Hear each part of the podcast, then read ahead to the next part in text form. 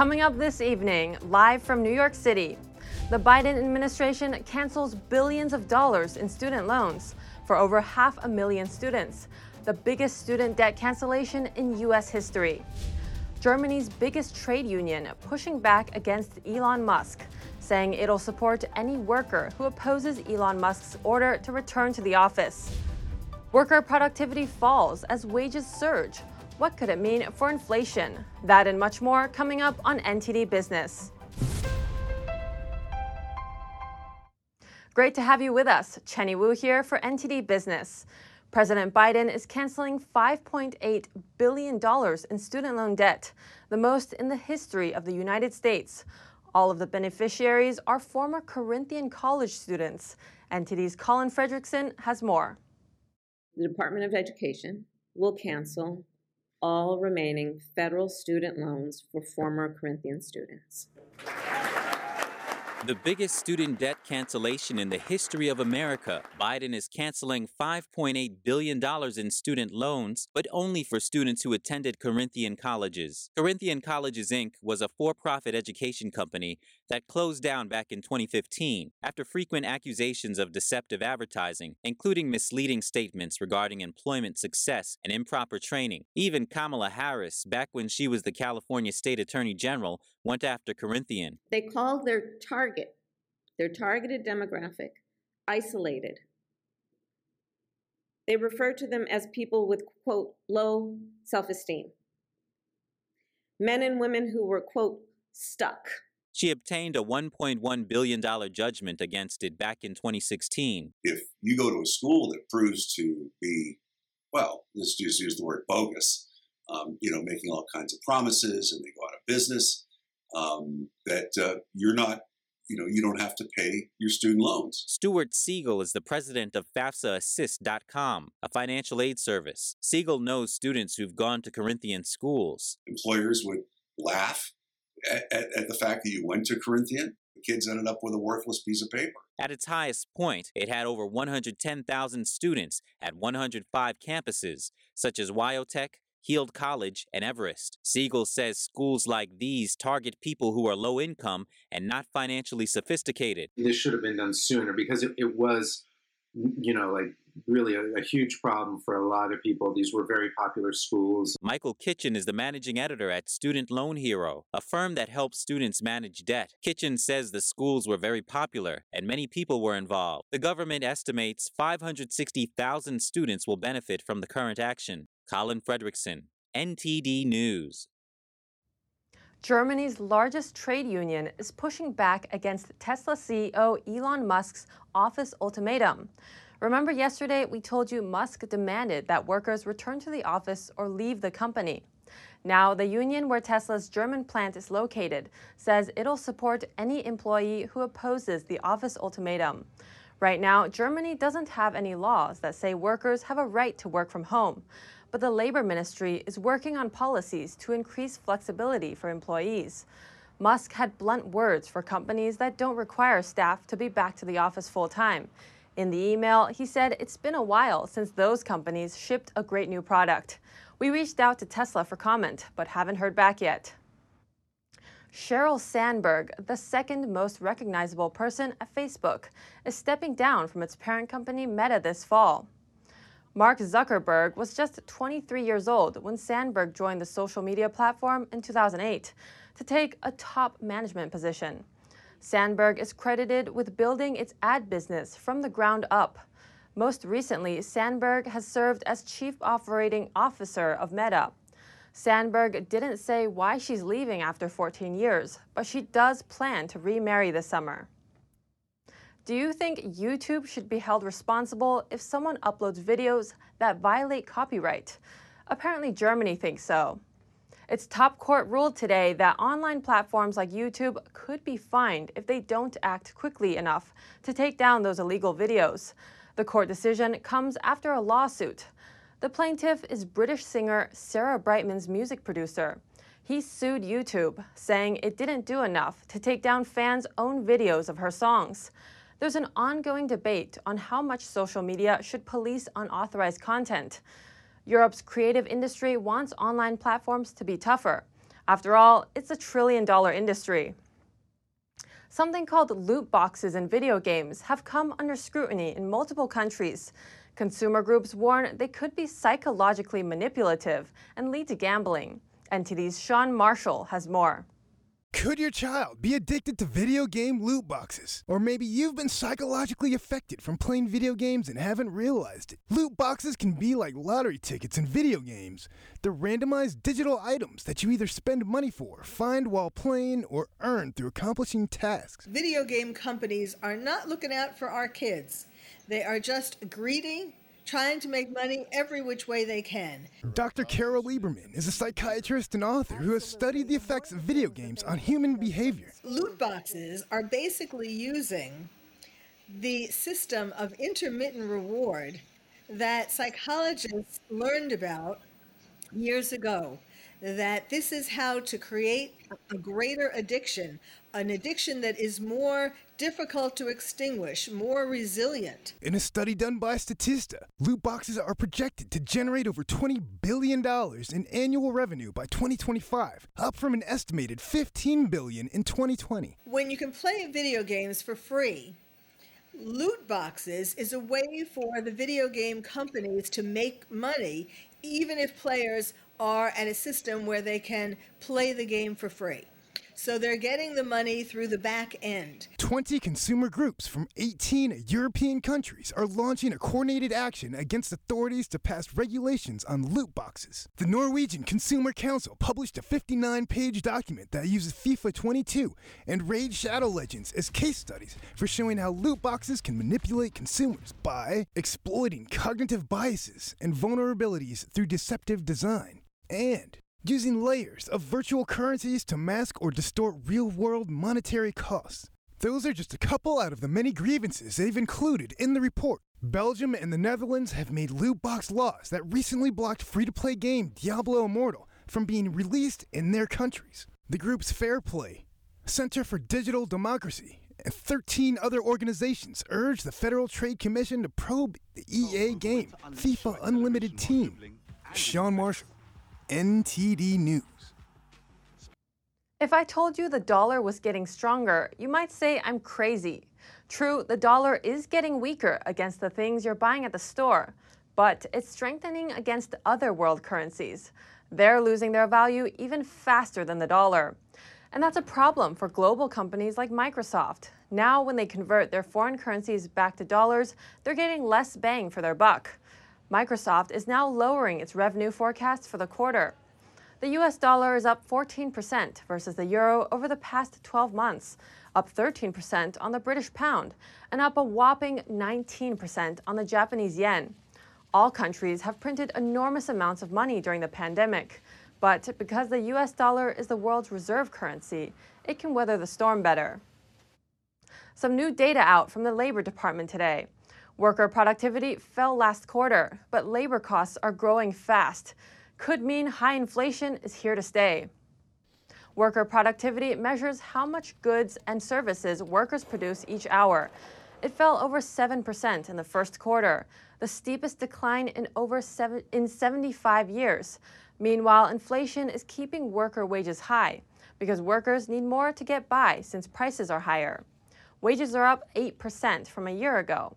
The Federal Reserve is trying to fight inflation by raising interest rates. They've done two hikes so far this year. Today, the vice chair of the Fed said she sees more to come this year before they see any sign of price pressures cooling down.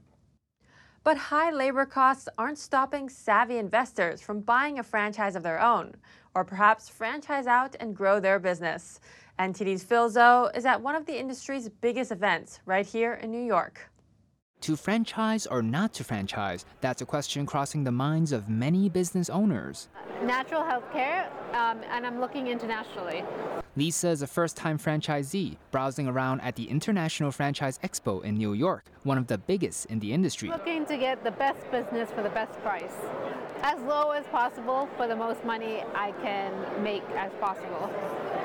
Franchise fees can cost anywhere from $10,000 to over $1 million here at the expo. So we are like ready to go. So we don't yet have a franchise, but we are looking for the next franchise. I spoke to Jenny Young, owner of the Brooklyn Robot Foundry. About a decade ago, um, I came up with this idea of how can I create a space for city kids to be able to build things with their hands.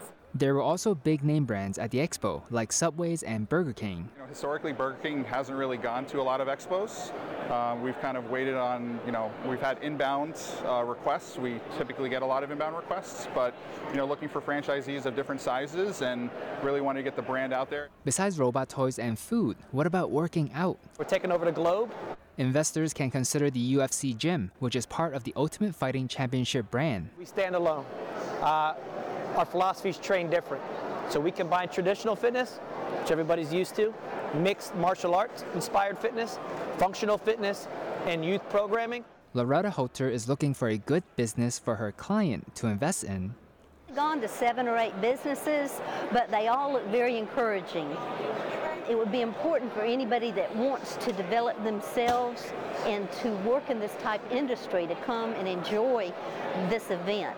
The International Franchise Expo is open for three days, concluding this Saturday, right here at the Javits Center. Phil Zoe, NTD News, New York. News just in the White House is looking at taxing oil and gas companies' windfall profits to subsidize consumers. If that happens, it could give customers some relief, but will discourage production. Then we'll have less oil, making prices go even higher. Oil prices rose today despite oil cartels OPEC plan, OPEC's plan to increase production. With the EU rejecting Russian oil, Saudi Arabia and o- its OPEC plus allies are stepping up. They've agreed to increase production to offset the decrease of Russian oil. This could help with inflation because more supply generally leads to lower prices. It's also happening before President Biden will likely visit Saudi Arabia the world's top exporter of oil. He'll probably meet Saudi Arabia Crown Prince Mohammed bin Salman there, who Biden blames for the killing of journalist Jamal Khashoggi. The prince denies the charges. The latest poll out by a U.S. tech firm from the, U- from the Chinese market is Amazon. It said it'll stop selling its Kindle e reader devices as of today and will shut down the Kindle online ebook store next year. It'll also remove the Kindle app from Chinese app stores in 2024. Amazon's remaining businesses in China include cross border e commerce advertising and cloud services. It shut down its China online store in 2019. A company spokesperson said the closure of Kindle's China business was part of a periodic reevaluation of its offerings around the world.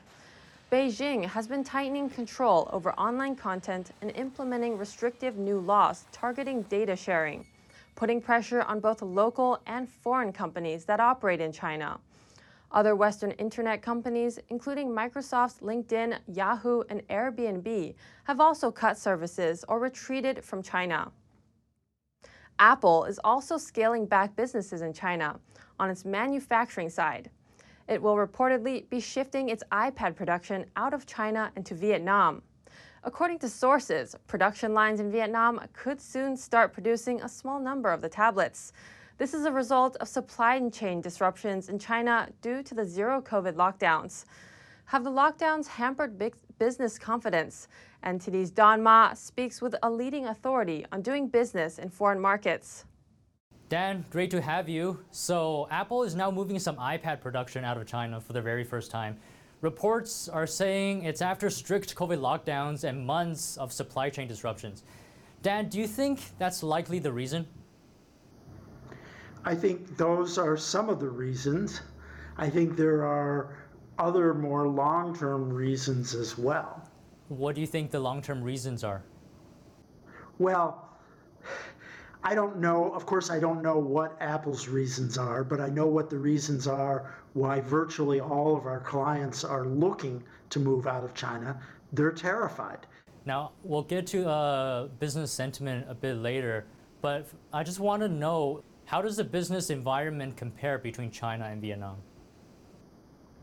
Well, that's an interesting question because our clients are off, they'll often say, Where should we go? What's the next China?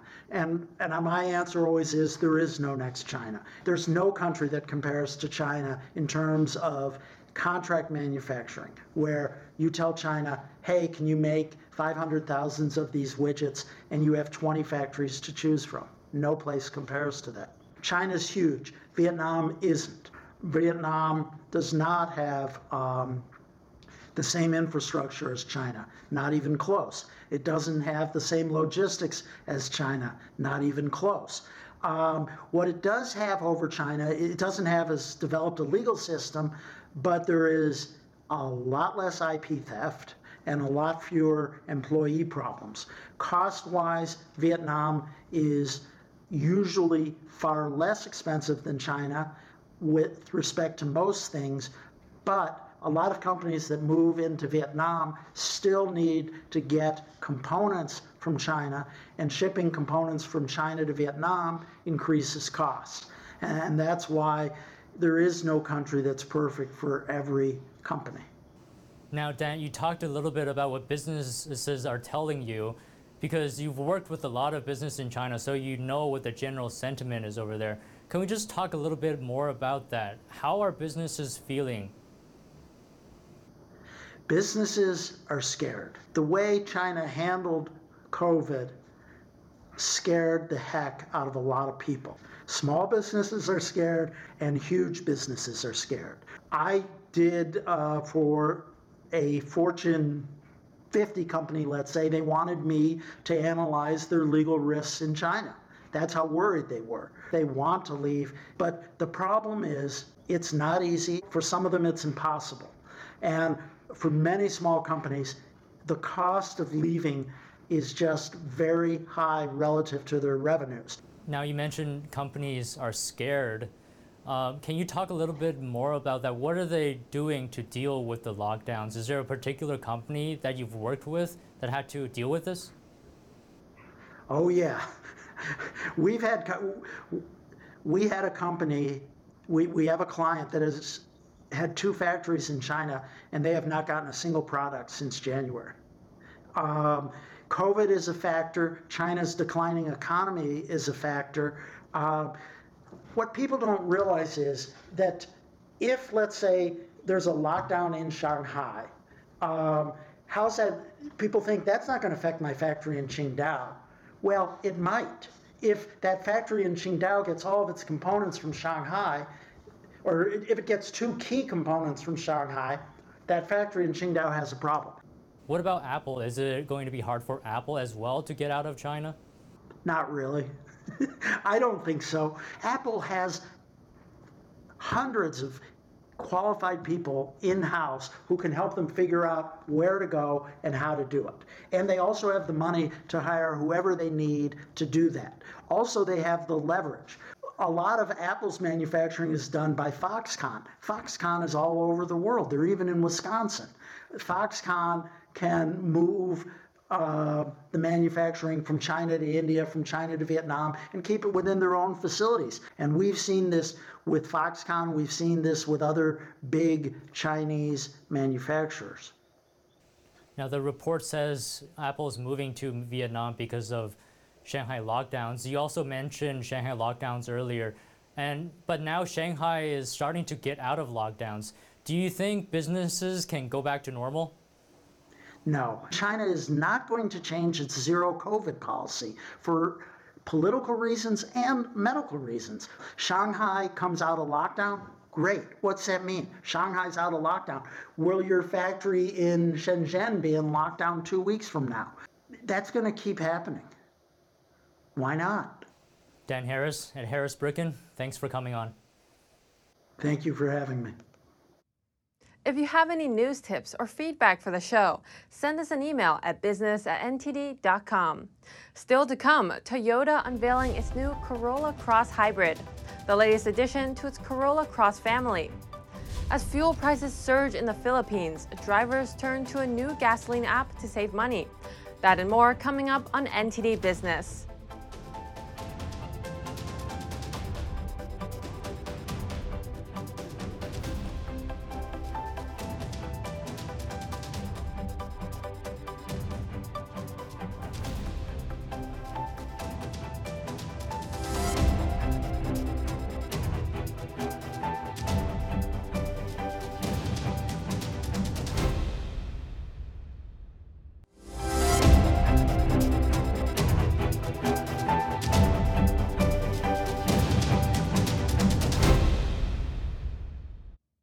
Welcome back. The Girl Scouts is honoring one of the victims of the Uvalde school massacre.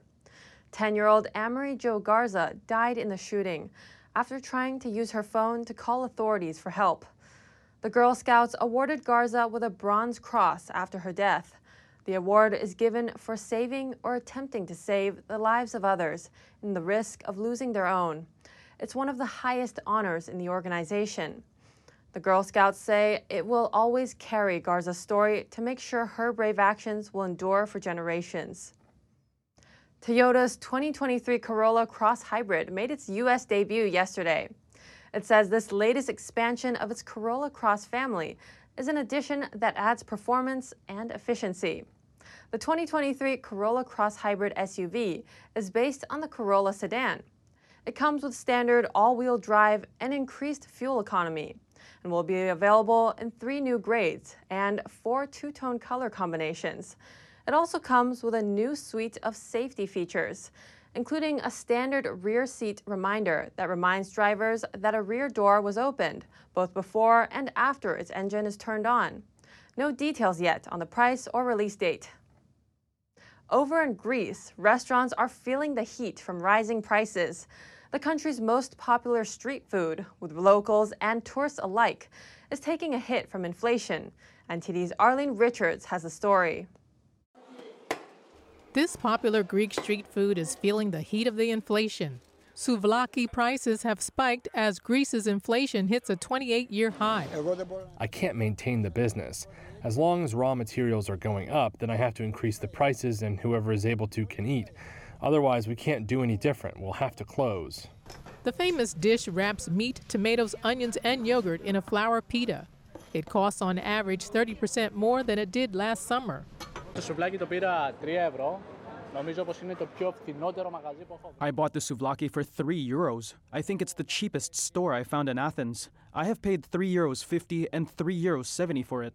The thing is, it's my beloved snack. When you're out and you don't have time to go home and eat, you can buy one of these to eat. But for it to have become so expensive when wages are at the same level is a bit unfair, I would say.